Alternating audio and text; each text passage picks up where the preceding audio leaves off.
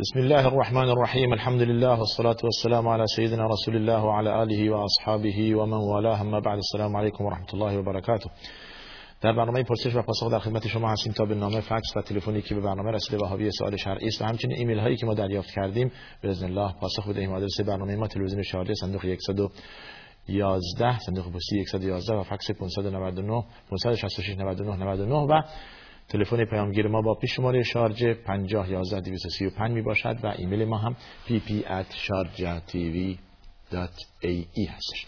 ببینم در رابطه با اگر شخصی متوجه بشود که سحر شده نحوه باطل کردن آن باعث چگونه باشد؟ اولا نحوه توجه ایشون و اینکه فهمیدن که واقعا سحر شده از کجا فهمیدن؟ این خیلی انسان های متخصصی می‌خوان. کسانی که روی این کار خبره دارن. یعنی با قرائت قرآن روی افراد مسحور خوندن و متوجه شدن که این شخص مسحوره به یک نحوه سحر شده. حالا اگر متوجه شد یا کسی بهش گفت نحوه باطل کردن سر به وسیله قرائت قرآن هست. نه چیز دیگر. این را صد درصد بدن. اون هم قرائت قرآن هم به گونه ای که با صدای بلند با آیاتی که در آیه سوره فاتحه سوره بقره و آیات مخصوصی مثل آیات الکرسی خواتیم بقره و معوذات در آخر قرآن این رو با صدای بلند در چند جلسه بخواند و تأثیر بگذارد. این هم یک مسئله است که دلیل این این عمل هم اون آیه است که وننزل من القرآن ما هو شفاء و رحمت للمؤمنین ما از قرآن خود قرآن شفا قرار میدیم. حالا مرض باشه سحر باشه سحر هم مرض مرضیه که پزشکان نمی‌توانند معالجش کنند. ولی اونایی که تصدیق می‌کنن واقعا این, عمل هست و این این چیز شده شدنی است رفع این معزل یا رفع این بیماری به وسیله پزشکان متخصص که در امور پزشکی کار کردند و سردرد و شکم درد و جراحی و اینها بلدن این عمل دیگه بلد نیستند. این فقط با قرآن علاج میشه. اون هم افرادی که متخصصن تو این کار متقی و پرهیزگارن.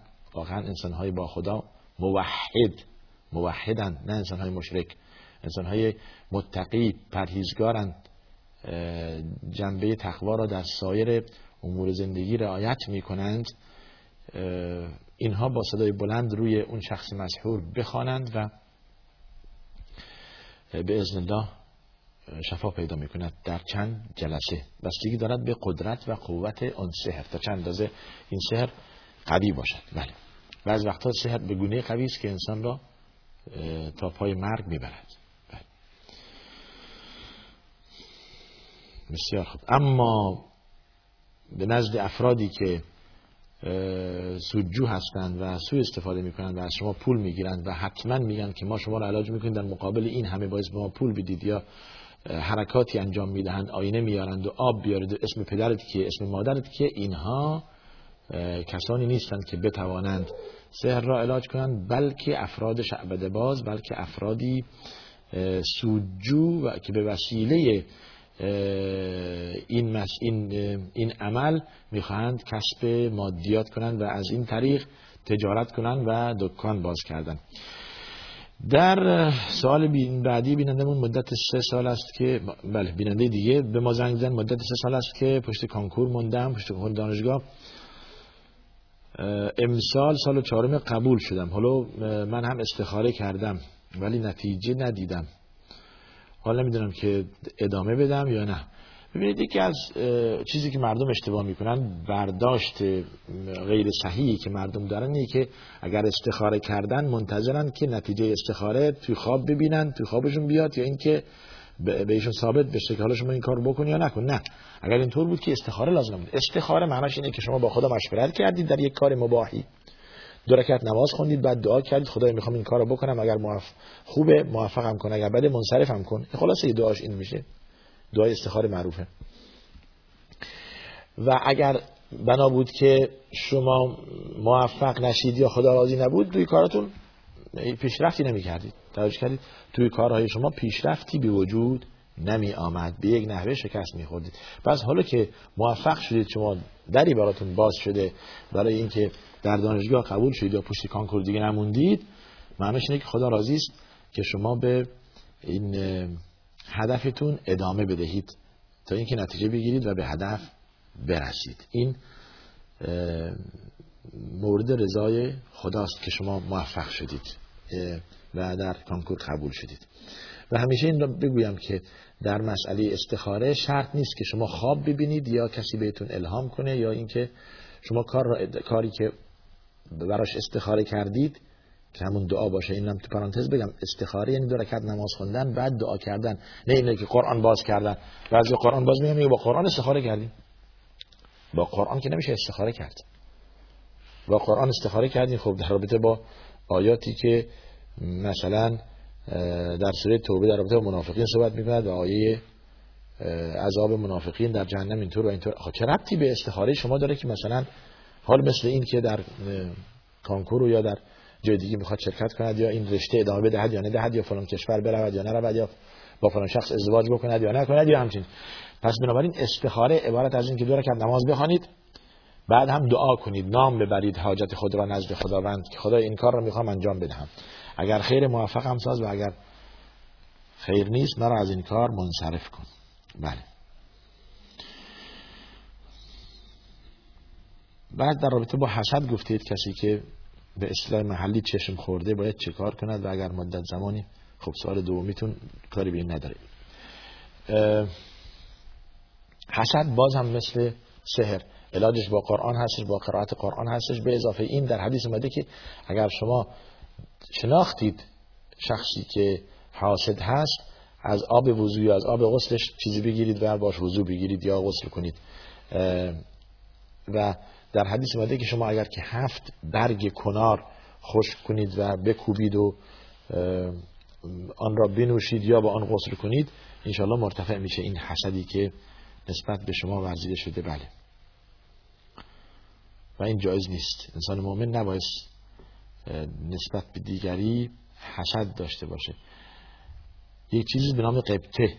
قبطه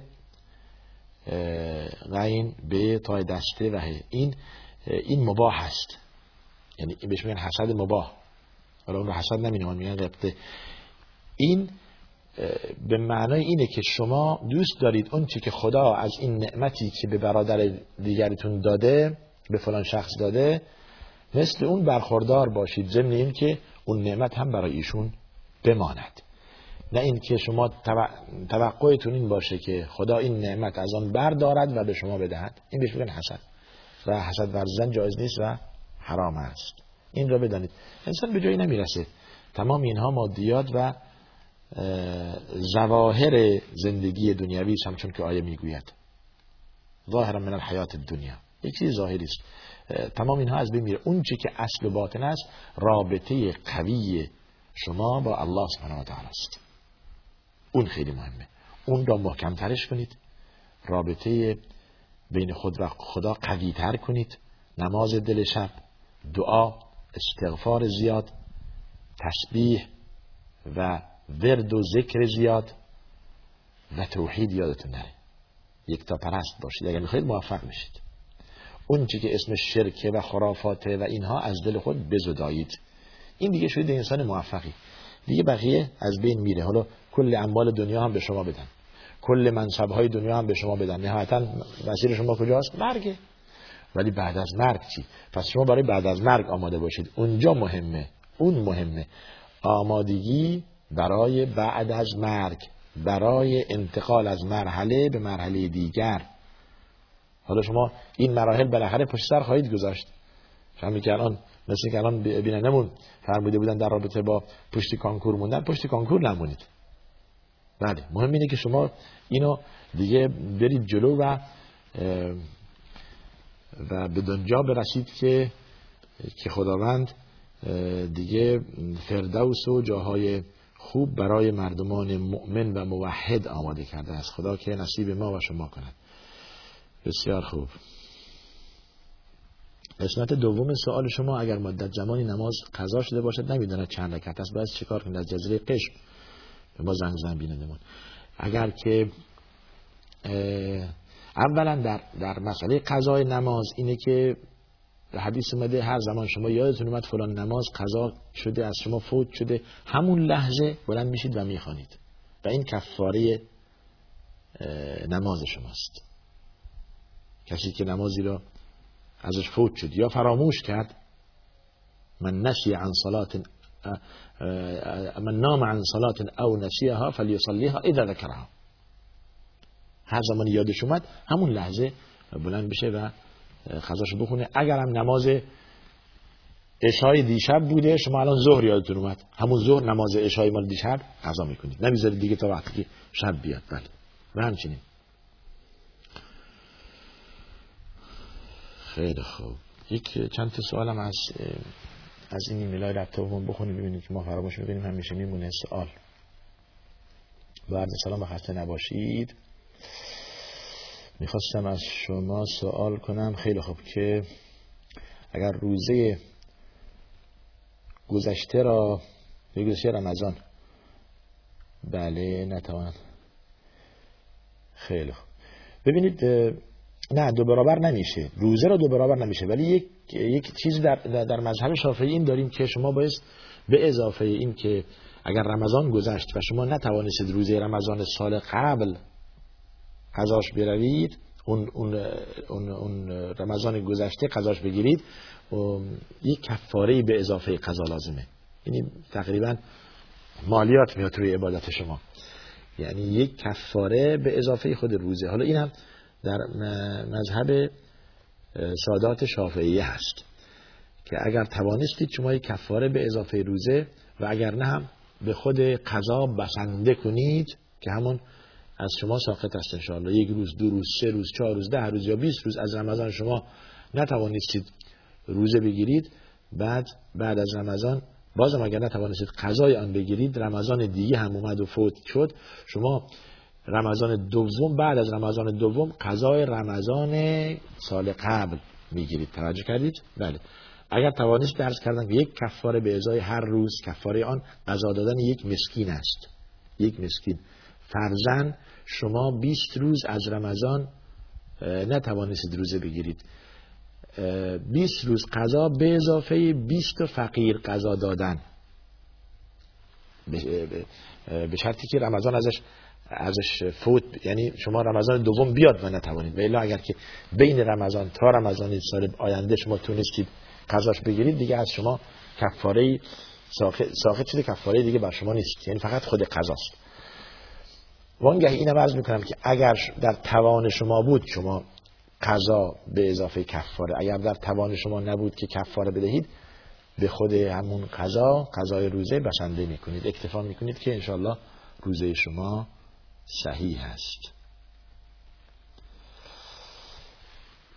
السلام علیکم. بینندمون از تاجیکستان ظاهرا و از لحجه بله. ما بعض وقتا میمونیم پشت خواندن این حروفی که برادرامون از تاجیکستان برامون می نویسن انگشتانی که در نماز بله انگشتی که انگ... بله. نحوه حرکت دادن انگشت در نماز. وقتی که تشهد. ببینید در حدیث اینطور اومده که شما این انگشت این در چند روایت هست؟ یکی اینکه این انگشت را شما اینطور مستقیم بگیرید از اول نماز تا آخر نماز بدون حرکت بدهید. یکی اینه که همینطور انگشت افتاده باشد تا اینکه شهادتین شما بگویید اشهد ان لا اله الا الله گفتید. این را بلند کنید. این یک روایتی است. و روایت دوم از بعد از اینکه شما تشهد شروع کردید این یکم حرکت خفیفی بدهید تا تا آخر و سلام دادن نماز شما. هر کدوم به این, به این سه چهار روایت هر کدوم عمل کردید نماز شما درسته. اشکال نداره. اشکال نداره. ولی مثل بعضی نباشد که خیلی زیاد حرکت میدن به این شکل. اینطور این پسندیده نیست اینطور حرکت. حرکت خیلی خفیف در این حالا چه از اول تشهد باشد چه از بعد از رسیدن به کلمه یا جمله شهادتین اشهد ان لا اله الا الله چه از عرض شود که از اول اینطور شما این را به شکل راست بگیرید و اینطور نگه دارید. این این روایت هست. هر کدوم به اینها عمل کردید نمازتون درسته و اشکالی ندارد. بله. و اشکالی ندارد. بسیار خوب. بسم تعالی. این کلمه بسم تعالی رو بسم الله الرحمن الرحیم بنویسید. حالا شما این رو دقت کنید که نمی‌خواید نامه اداره بنویسید که می‌خواید که مختصر باشه. بسم الله الرحمن الرحیم. یا هم چی ننویسید. حکم مولود و ایستادن در محل قیام آن را بگویید و خیلی خوب شما یک ببینید وارد نشده چیزی. هیچ چیزی وارد نشده از این که شما وقتی که برعکس اگر شما معتقد باشید زمانی که مولود می‌خوانید بعضی معتقدند که هنگام مولود خوندن اون لحظه ای که درود میفرستند بر رسول الله صلی الله علیه و خود رسول الله حاضر می شود و این یک نوع خرافات و بدعت و معصیت است. و چون که رسول الله وارد مجلس می شود به احترام حضرت قیام می کنند این این یک نوع بدعت یک چیزی است که در دین اصلی ندارد. ما اگر دین را بخواهیم از زبان قرآن و زبان حدیث رسول الله صلی الله علیه و یاد بگیریم همچون خرافات و همچون بدعت هایی در عقیدمون راه نمیدیم. رسول الله صلی الله علیه و برای خود این کار نکردند. صحابه و یاران رسول الله صلی الله علیه و برای رسول الله این کار را نکردند. آل بیت رسول الله صلی الله علیه و برای رسول الله صلی الله علیه و اینطور مولود نخوندن و اینطور قیام نکردند پس بنابراین شما دیگه کاسه از آش داغتر نباشید. اون هم زمانی که می‌دانید معصیت است. می‌دانید که چیزی به دین اضاف کردن به اسم دین میشه معصیت و حرام. و هر آوری در دین گمراهی است. اگر محبت رسول الله صلی الله علیه و دارید راه راه و روش و سنت این بزرگوار را شما رعایت کنید. افرادی این کار را می‌کنند این, این, این حرکات را انجام میدن ولی نماز صبح به جماعت نمیان. آثاری از این که راه و روش رسول الله صلی الله علیه و را داشته باشند هم ندارند نه سنتی از سنن رسول الله صلی الله علیه و پیاده می‌کنند. نه به فرض از به فروز و واجبات اهمیت می‌دهند. به این چیزی که نه فرد و نه, نه فرض است و نه سنت است بلکه بدعت است خیلی اهمیت میدن و خیلی روش تعصب دارن. و الان اگر که مثلا ما رو میشنوند که میگیم این کار درست نیست خیلی بدشون میاد. سبحان الله. این نهایت جهالت است. این نهایت جهالت است. شما به دین برگردید. دین را از قرآن و از زبان رسول الله صلی الله علیه و یاد بگیرید. کجای تاریخ دیدید که رسول الله صلی الله علیه و برای تولد خود همچون جشنی گرفتند و همچون محفلی و قیامی برپا داشتند که وقتی که درود میفرستن بر رسول الله صلی الله علیه و همه بلند بشن و بیستند و بعد بنشینند و بعد یک حرکت های انجام بدهند که سر خود را بتکنن این طرف و اون طرف به عنوان اینکه سبحان الله. اون که از دین بوی برده است و عالم است و اهل دین است و اهل قبله است می‌داند که این حرکت ها جایز نیست و بدعت است. معمولا افرادی که خود را به این کارها مشغول می‌کنند افرادهای نادان یا از دین بهره نبردند یا از علم بهره نبردند. متاسفانه به دید تعصب به دید جهالت به دین میدگرند که غلط است. برگردید بس منصف باشید. در حکم به, به, به, به دین منصف باشید. ببینید چه در دین لازم است ما انجام بدهیم. چه در دین بدعت است و باید از آن بپرهیزیم. این را بدانید و به آن عمل کنید. بله. و اگر گفته شد که این بدعت است اینقدر بدشون میاد کسانی که توی خط تصوف و توی خط این بدعت ها و قیام و تصور کردن بر حضور رسول صلی الله در مجلس مولود اینقدر بدشون میاد که گویین که شما که این حرف می‌زنید اصلا کافر شدید.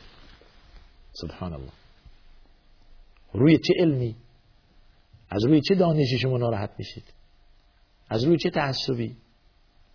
پس فعلم انه لا اله الا الله. برای توحید تن باید که علم و دانش داشته باشی. اول بدان یاد بگیر. بله. خدا به همگان هدایت کند و هدایت نصیب فرماید و و همه را اهل بصیرت کند که ما از جزای خشم نافرز بعد گفتید تکرار برنامه روز جمعه را کمی دیرتر پخش کنید چون حالا انشالله در آینده ممکنه که این وضع این مشکل کلا موزل حل بشه و دیگه ما در رابطه با برنامه مشکل پخش برنامه مشکل نداشته باشیم و حتی نه در وقت برنامه چون وقت برنامه بیشتر بشه و و ساعتهای پخش بیشتر بشه و وقت آن هم بهتر بشه. بله. انشالله این را ما امیدواریم به الله. بسیار خوب. خب اینو من تا بخونم طول می‌کشه. این حالا بعدش اینجاست که من این نامه ها را مستقیم اینجا باز می‌کنم. در حینی که الان برنامه داره پخش میشه. بسیار من برم سراغ نامه که اینجا داریم. درباره بخشندگی خدا صحبت کنید از اینکه همه در قرآن عذاب و آتش و اینها چرا آیا خداوند بخشندگی رو دوست ندارد؟ پس چرا این همه بله در رابطه با عذاب جهنم و سوختن و اگر کم و کاسی در نماز مثلا داشته باشیم یا در عمل داشته باشیم آیا ما به اندازه گناه همون عذاب می‌بینیم و نهایتا بهشت یا چطور است؟ خب تا اینجا ما اشاره کنیم که یک قسمت سوال شماست. ببینید به این مسئله کم و بیش ما اشاره کردیم و این یک موضوع جدیدی نیست. اولا رحمت خداوند از غضب و خشم او سبقت گرفته. این در حدیث اومده. و در آیه اومده که رحمتی و سعت کل شی. رحمت و مغفرت الهی همه جا و همه چیز را در بر گرفته. و قرآن با بسم الله الرحمن الرحیم شروع میشه. یعنی با نام خدایی که بسیار مهربان است. سیاهی مبالغه. بسیار مهربان. خیلی خیلی بخشنده و خیلی مهربان است. زمانی که بخشندگی را شما گفتید نه این بخشندگی که ما در دنیا بین آدمی ها می‌بینیم. بین خودمون آدمیان می‌بینیم که حالا شما من این کار کردم ببخشید اشکال نداره. ما را حلال کنید. عفو کنید. آقا ببخشید ما اشتباه کردیم. نه. بخشیدگی خداوند سبحانه و تعالی غیر قابل تصور است. توجه فرمودید یعنی خیلی وسیع است که قابل تصور من و شما و دیگران نیست. و اگر بنا بود که خداوند نبخشد کسی به بهشت نمیره برای که هیچ کس با عملش به بهشت نمیره. اگر عدل خدا و اگر لطف خدا و اگر رحمت خدا و اگر عرض شود که گذشته الله سبحانه و تعالی نباشد هیچ کدوم ما به عملمون وارد بهشت نمیشه این حدیث امام رسول الله میفرمود از از حضرت پرسیدن که حتی خود شما یا رسول الله بدون اینکه فرمود حتی من مگر اینکه خداوند مرا مورد رحمت خود و شامل رحمت خود قرار دهد. پس ما به عمل خود غره نشویم. هیچ کدوم از ماها با عمل به بهشت نمی رویم جز با رحمت و عفو و گذشت الله سبحانه و تعالی. این یک مسئله است که ما باید به معترف باشه هرگز نتوان با عمل به بهشت رفت. من شب و روز به نماز بیشتم به سجده بیستم. شب و روز هم کارهای خیر و انفاق کنم. شب و روز هم اهل قرآن و اهل ذکر و ورد باشم. باز هم در مقابل نعمتی که خدا به من داده نتوانم. اگر در عبادت باشد آن را جبران کنم. فرمودید پس از لطف و کرم الهی این بوده که هم دنیا را به ما داده و هم آخرت. در دنیا برای طاعت و عبادتش ساعت معینی گذاشته است. اگر چند انسان مؤمن تمام 24 ساعتش میشه عبادت. برای روزه سال یک بار قرار داده. برای حج عمری یک بار قرار داده. برای نماز 24 ساعت پنج وقتش پنج تا ده دقیقه قرار داده است و همچنین. پس بنابراین برای برای انسان مؤمن دیگه هر 24 ساعتش میشه عبادت. زمانی که انسان مرتب وابسته است به این مسجد و به این وقت نماز نماز ظهر تمام شد عصر میاد عصر تمام شد مغرب میاد مغرب تمام شد عشا میاد و هر کدوم نمازها به وقت خودش این شامل همون حدیثی میشه که قلبه معلق بالمساجد. و این افراد در زیر سایه و لطف الهی هستند روز قیامت. خداوند من و شما را مورد عفو و گذشت خود قرار بدهد. بسیار خوب. پس بنابراین شما چیزی که گفتید در مسئله اون عذاب و اون چیزایی که در آیه یا در سوره ها ذکر شده است هدف یک نوع انذار و هشدار است. به رسول الله صلی الله علیه وسلم دو هدف داشته است. هم مبشر بوده است رسول الله صلی الله علیه وسلم به بهشت و هم منذر بوده است از عذاب جهنم. از این که ما از این دو بین این دو یعنی از این که امید ما هم به خدا اینه. امید ما هم بین این که از ترس غضب و خشم الهی معصیت نکنیم و شرکی نورزیم در دلمون جای ندهیم.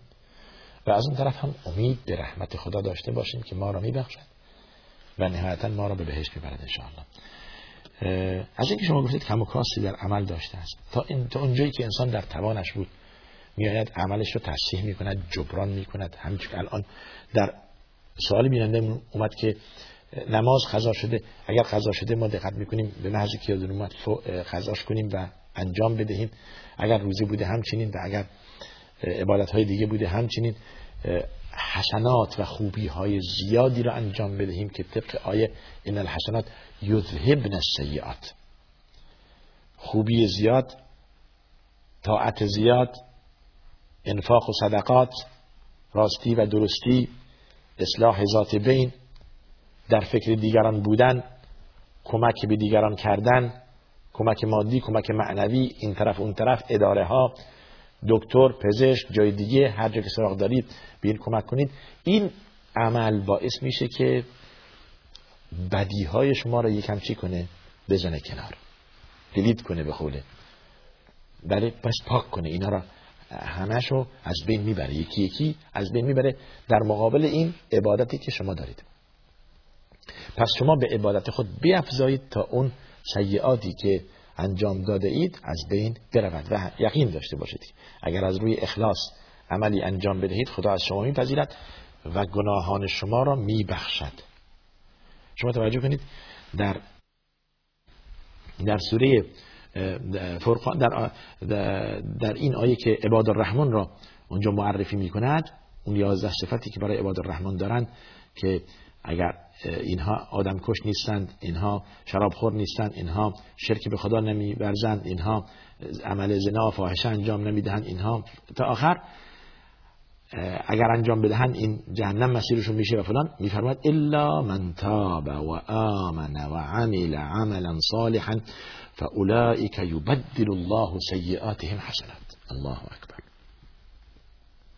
مگر اینکه کسی توبه کند برگردد انابت کند پشیمان بشود. و از روی از ته دل روی اخلاص توبه کند. خداوند این گناهانی که این شخص انجام داده تبدیل می‌کنه به ثواب. ببین چه نعمتی. از این بزرگتر گیر نعمت پیدا نمی کنید دهش کرم عفو و گذشت. یبدل الله سیئاتهم حسنات. نمیگه گذشت می‌کنه فقط و میگذره و عفو می‌کنه. بلکه گناهانی را که انجام داده هم تبدیل به ثواب می‌کنه. بدی را تبدیل به خوبی می‌کنه. سبحانه و تعالی. این این چه لطف و است که خدا شامل حال بنده کرده است. پس این این الله سزاوار عبادت است. سزاوار معبودی جز او نیست سبحانه و تعالی که سزاوار مستحق عبادت باشد که مستحق طاعت باشد. جز الله سبحانه و تعالی پس بیشتر به خدا بیاوریم. این خدایی که این همه بر ما منت نهاده و لطف و کرم و عفو و گذشت دارد. ولی هرگز از رحمت خدا نامید نشوید. راه فرار از معصیت زیاد است. راه نزدیک شدن به خدا زیاد است. راه نجات از این بار سنگینی که روی دوش ما سنگینی می کند معصیت و گناه زیاد است. اون هم راه طاعت و عبادت. بیشتر کن.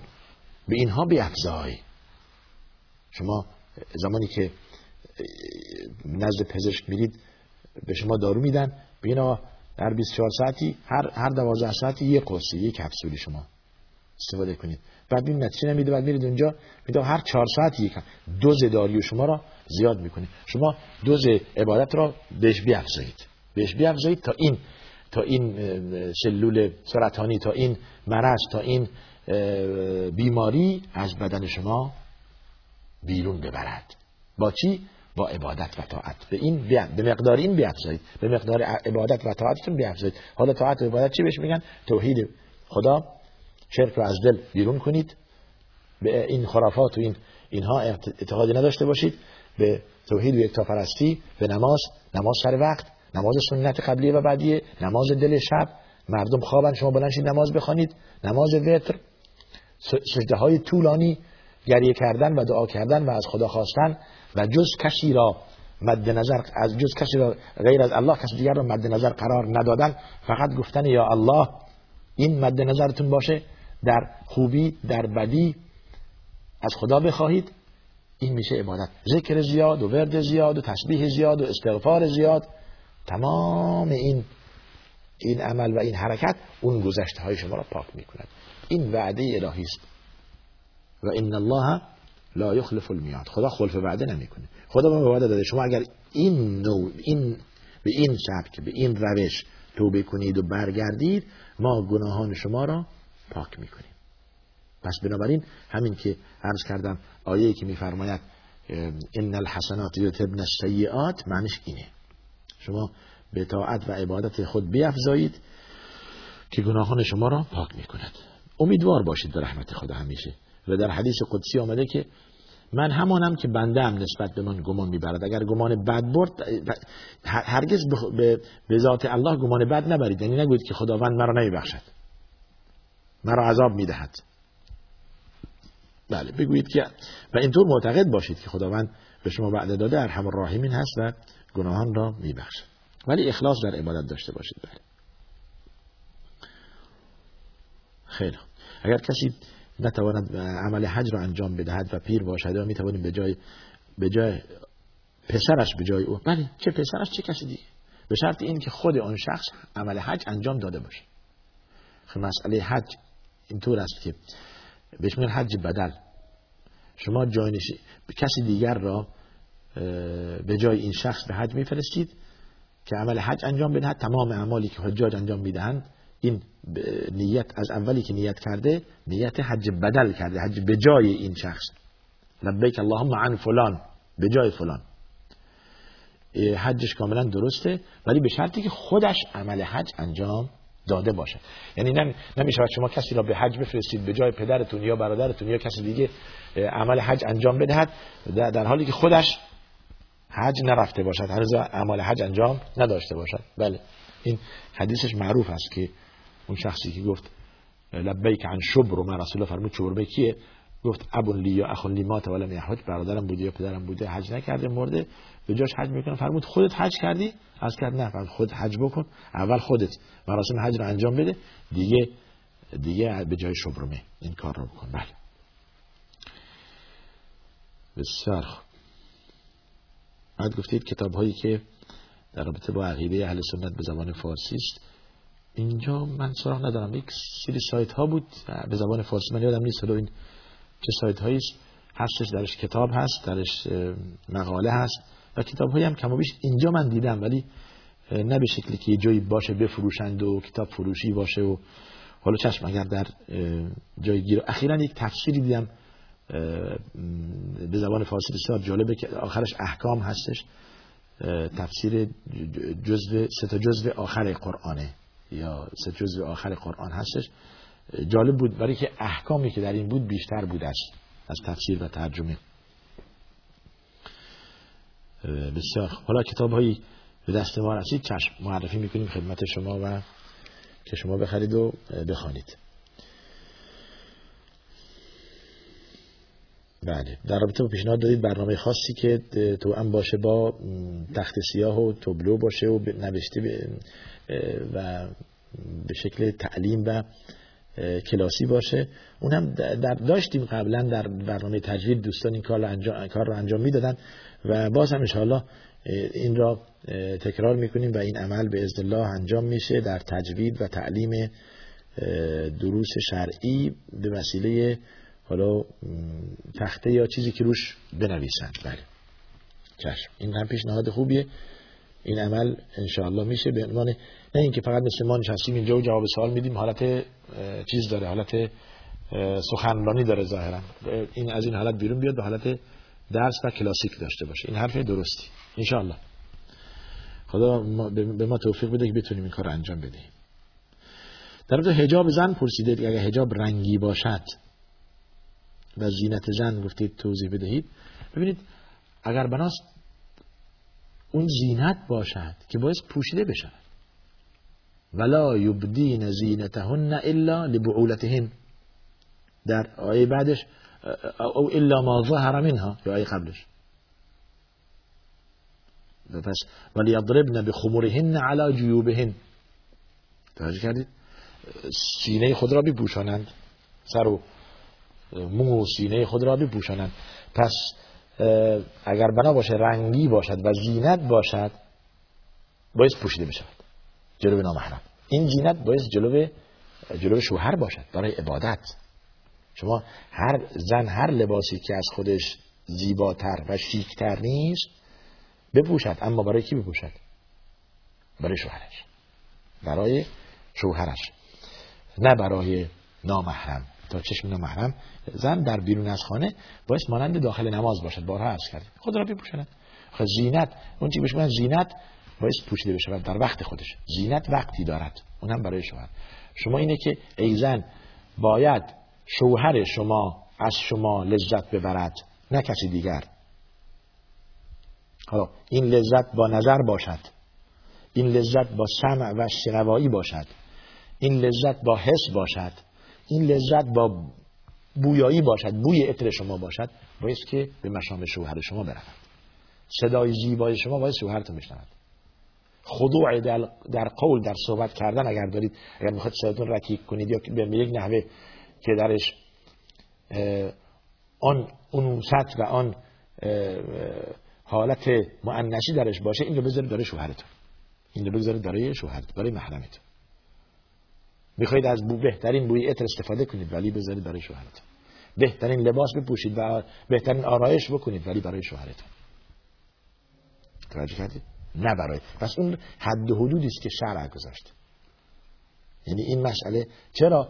چون که به شکل اتوماتیک خود به خود حرکت غیر طبیعی به وجود می آورد زمانی که شما برای غیر شوهرتون این کار را خب چشم نامحرم زمانی که شما را ببیند این, این, این تلزز حس لذت می کند و به حرکت میاد خب شما لذت را به کسی دادید که مستحق لذت نیست.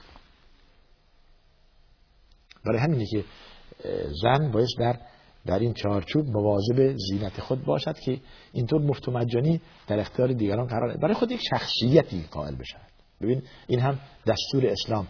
اینجاست که ما میگیم اسلام اومده برای زن مقام و منزلت قرار داده بر عکس تبلیغاتی که علیه اسلام میشه. زن رو تو خونه قرار داده دو زیر چادر گفته بیمون حق نداره بیرون بیای. نه باید زن بیاد بیرون تو خیابون بیاد دوش به مردان بیاد کار بکنه بیاد تظاهرات کنه بیاد نه فلان. خب نتیجه میشه نتیجه میشه فساد. یعنی بیاد زینت و زیبایی خود را در معرض دید نامحرم قرار داده. بابا هر که بخواد بیاد از ما لذت ببره. این, این چی شد؟ بی افتی بله فحشا بله. و سبوکی و خود را از آن مقام بالایی که خدا به شما داده به پایین ترین و پست ترین جایی برسانید که دیگه مردان شوتتون کنن و پشت پا بزنن شما. بله. این به درد نمی‌خوره این به درد نمی‌خوره. این اینطوریه این سینش اینطوری این پاهاش اینطوری این باسنش اینطوری دیگه مثل گوجه فرنگی باتون بازی کنن مقام زن اینطوری نیست. مقام دختران حوا اینطور نبوده. خدا آنها را در یک جای خیلی خشنگ و زیبایی قرار داده. خود را از آن جای زیبا و خشنگ به منجلاب اندازید بله. که حلاک میشه نیست که زنانی که هستن داشت. این فساد و فحشایی که امروز هست به خاطر چیست؟ به خاطر بیبندوباری زن هاست زن خود را از آن مقام و منزلتی خدا بهش داده پایین آورده. خود را از بهترین از باغ معطر افت و پاکدامنی به یک منجلاب آشغال و زباردونی انداخته که الان دست پاچه نمی‌تونه چطوری بیرون بیاد؟ این طرف اون طرف دست می‌زنه نمی‌تونه. دیگه تمام شد. از بین رفته دیگه. تعریف فرمودید؟ پس بنابراین اگر این این حرکات غیر صحیح زنان نبود هرگز مردان هم دچار معصیت نمی شدن و هرگز دنیا هم پر از فساد و پر از این بینظمی نمی شد نسل در خانواده ازدواج. بله میایید محترمانه دختر را از پدرش و از خانوادهش تقاضا می‌کنید با یک هیئتی همراهتونه ما این قدر و منزلت در ما خواستگاری. با بسم الله عقد شما میبندن. میان این این دو نفری که بر همدیگه حرام بودن حلال می‌شوند اجازه می‌خواهند از شما مقام به شما میدن ارج به شما مینهند. آیا قبول می‌کنید که شما را به عقد و نکاح فلان؟ بله اجازه می‌دید. بله اینطور هستش. بعد به خانه افت پاک دامنی می‌روید. خانه شوهر باز با افت با پاک این مقام زن هست. تمام اون چی که از زینت و آرایش خود دارید برای این شوهر قرار می‌دهید. این این میشه مقام و منزلت زن. خوش شما بیاد بیرون. همینطور که زنای اروپایی اومدن بیرون و بی افت و بی هجاب و اعضای بدنشون بیرون هستش و تمام چشم های گرسنه از آن لذت می‌برن. نهایتا این تبدیل میشه به هیچ. آیا شما می‌دونید که پشت ترین مرد یعنی اگر یک مردی از خودش فاسقتر و فاجرتر نباشد بخواد ازدواج کند آیا دوست داره از این زنایی که بیبندبارند با این آشغال اینایی که توی خیابونند ازدواج کنه هرگز قبول نمی‌کنه؟ خودش انسان بدیه ها. خودش انسان بیبندباریه خودش پایبند به هیچی نیست. افسق خلق الله هست. ولی باز هم دلش قبول نمی‌کنه که با این زنای بیبندبار ازدواج کنه. سراغ کی میره؟ زن پاک دامن با افت. دختر باکره. سراغ این میره. حالا شما توجه کنید این مرد خودش چقدر پسته بازم نمی قبول نمی‌کنه که هم نوع خودش باش ازدواج کنه. پس بدونید که چقدر ایزن دیگه خود را هیچ کرده ای و به درجه پایینی برده ای که مردان بد عمل هم راضی نیستن با شما ازدواج کنن مردان بد عمل هم راضی نیستن با شما ازدواج کنن تا چه رسد مردان متقی و پرهیزگار. پس ایزن مواظب خود باش. مقام و منزلتی خدا به تو داده از دست نده. خیلی خوب داشتیم دیگه تبدیل به سخنرانی شد جواب چیزی سوال ما. بریم سراغ سوال ها. بسیار خوب. بعد بله گفتید که به این شکل زنان اون چی که بهش میگن گوشواره یا یا یا یا اون چیزی که در سینه خود آویزان می‌کنید یا به دست خود بیانید به عنوان زینت هست و این را برای شوهر بگذارید نه برای نه برای کسان دیگر. بله. نماز جمع گفتید کسی که پیر هست و نمی‌تواند نمازها را اگر واقعا نمی‌تواند یک جمعی بهش میگن جمع سوری آخر وقت نماز اول با اول نماز وقت با اول وقت نماز دوم. مثلا نماز مغرب را به تاخیر میاندازد تا آخر وقت نماز مغرب و اول وقت عشا با هم می‌خواند بهش میگن جمع سوری اشکال نداره. و استثناء میشه برای حالت ضرورت جمع خوند. ولی نه اینکه بیدنه و کار همیشگی شما باشه. یک دو سوال دیگه داریم اگر این اجازه بده این مخرج ما و کارگردان ما وقت نیستش. خیلی خوب. چشم. وقت نیست دیگه ما بسنده می‌کنیم. اینم مونده نخوندیم سوال بعدمون از تاجیکستان. هفته آینده براتون می‌خونیم انشاءالله.